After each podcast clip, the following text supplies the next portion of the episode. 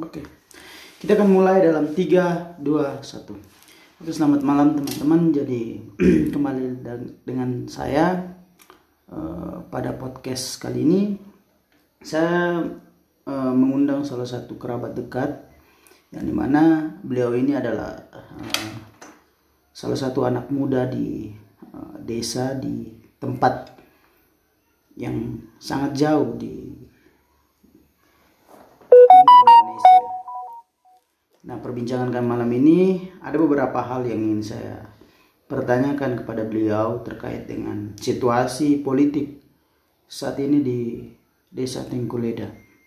Nah, supaya tidak memakan waktu, saya akan langsung pada uh, pertanyaan tapi sebelum itu saya akan menyapa dulu teman saya ini.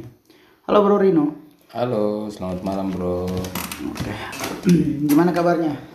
Puji Tuhan selalu apa namanya eh, dalam perlindungan Tuhan selalu. Oke nih, brother.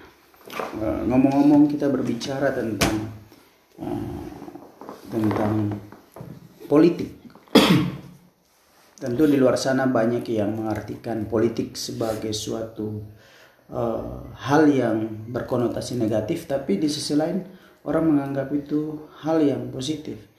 Nah, dari berbagai macam Eh, dasar pemikiran tersebut, saya yakin pasti Bapak mempunyai mempunyai uh, pengetahuan tersendiri terkait politik itu bagaimana, bagaimana sih politik sebenarnya pandangan Bapak terkait politik gimana. Nah, sini saya merangkum dua pertanyaan. Dua pertanyaan ini yang kira-kira menjadi edukasi kita untuk malam ini. Uh, Oke, pertanyaan pertama.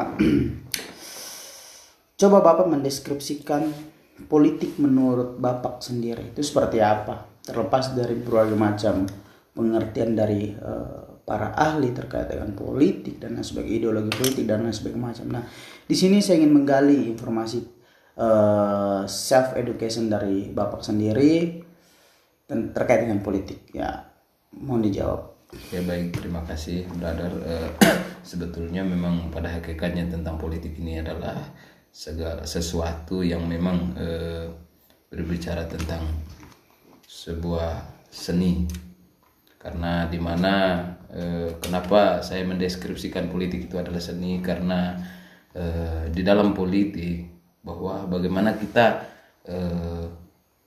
mensiasati sesuatu hal yang memang e, menjadi peluang untuk kita di mana Eh, peluang yang dimaksud adalah peluang yang memang menjadi cikal bakal dari sebuah arti politik itu.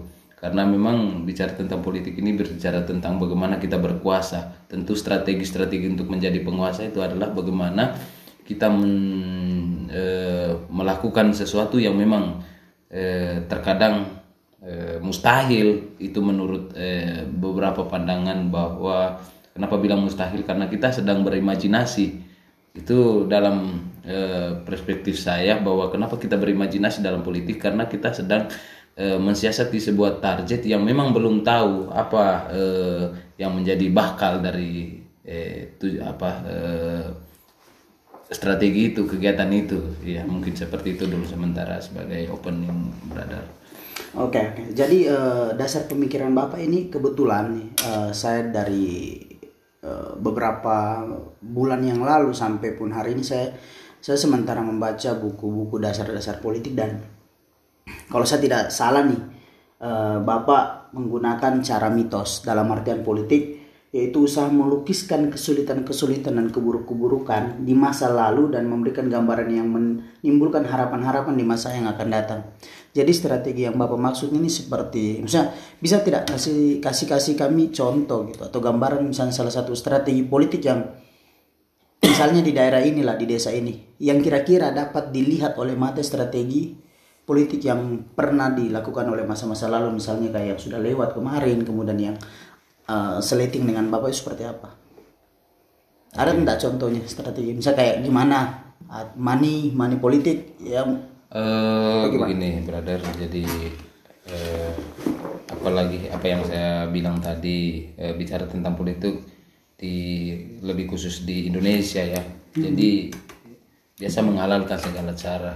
Menghalalkan segala cara seperti hal yang disampaikan brother tadi itu ada money politik apa yang lain-lainnya. Pokoknya yang memang berkonotasi negatif yang menurut pandangan beberapa orang di Indonesia ini para ahli tetapi menurut saya kita iya iakan saja sejauh sejauh belum melanggar aturan yang memang sudah ditetapkan dalam proses uh, bagaimana politik itu digerakkan Nah, jadi Hmm. ya ya Polit, money politik itu sah-sah saja menurut Bapak. oh bu- bukan begitu maksudnya Ya kalau misalnya tidak, kalau misalnya nih Bapak di, dihadapkan dengan seseorang yang menggunakan misalnya ya money politik di H-3 atau H-1 itu menurut Bapak gimana tuh? Eh, itu tadi bicara Iya, tentang iya, maksudnya itu melanggar atau tidak menurut Bapak? Ya secara aturan ya memang melanggar. Melanggar. Iya. Tetapi eh, terkadang untuk mendapatkan sebuah kekuasaan ini bicara tentang pengalaman-pengalaman eh, ini bicara tentang politik di dalam sebuah pilkada, pilpre, eh, pilnas dan lain-lain. Pokoknya yang lebih kepada bagaimana untuk eh, menduduki sebuah kekuasaan itu lebih kepada politik itu tadi. Jadi politik di sana bicara tentang money politiknya terkadang eh, banyak masih melakukan praktik-praktik demikian. Tapi karena memang selama ini belum ditemukan eh, oleh tim pengawas sebagai eh, pengontrol lapangan berkaitan dengan eh, penegakan regulasi-regulasi itu. Hmm, begitu. Oke, nah, sejauh ini sejauh ini saya sudah mengumpulkan banyak eh, deskripsi dari bapak terkait dengan politik itu sendiri dan kita berlanjut kepada pertanyaan kedua. Berikan kami alasan kenapa mesti kami memilih bapak sebagai kepala desa. Kalau misalnya bapak mencalonkan diri sebagai kepala desa, kasihkan kami alasan. Oh iya, yang pertama eh, mungkin bicara tentang eh,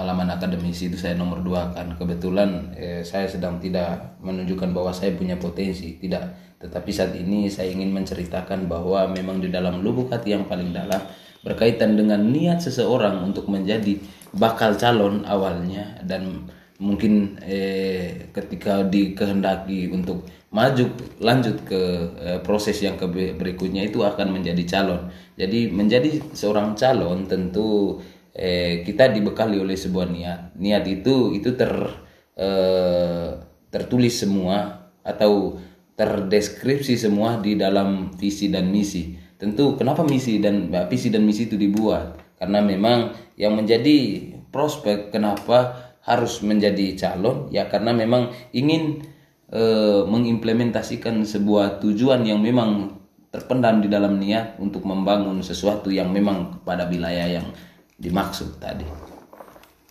Ya. Oke. Em, di samping itu tadi, kira-kira ada ndak alasan-alasan lain yang yang lebih yang lebih menyentuh misalnya nih, saya sebagai masyarakat yang lebih menyentuh hati, yang lebih istilahnya lebih subjektif dan objektif.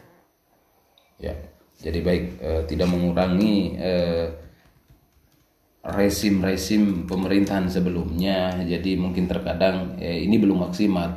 Ada beberapa eh, apa namanya? Ada beberapa angan-angan dan mimpi-mimpi kaum muda yang memang saat ini adalah eh, zaman-zaman milenial. Jadi di zaman milenial itu kita disandingkan dengan eh, peradaban globalisasi. Jadi di peradaban globalisasi ini tentu kita akan eh, melakukan eh, proses transisi dari eh, orde-orde sebelumnya yang memang rezim saat itu adalah eh, sebuah kebijakan yang memang berlaku pada peradabannya waktu itu. Tetapi di peradaban-peradaban global ini berarti kita harus eh, mengikuti sebuah ritme berdasarkan waktu yang ditentukan. Tetapi kita ini sed- sedikit dibekali dari dunia akademisi karena mengingat kurikulum-kurikulum pendidikan saat ini memang sangat eh, berbeda jauh.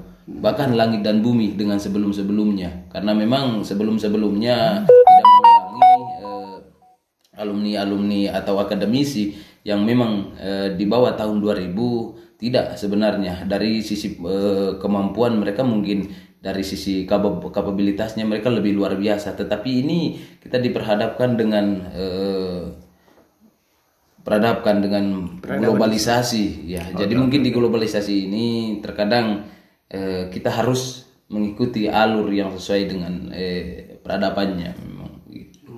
Oke. Jadi eh, sekian bincang-bincang kita malam ini.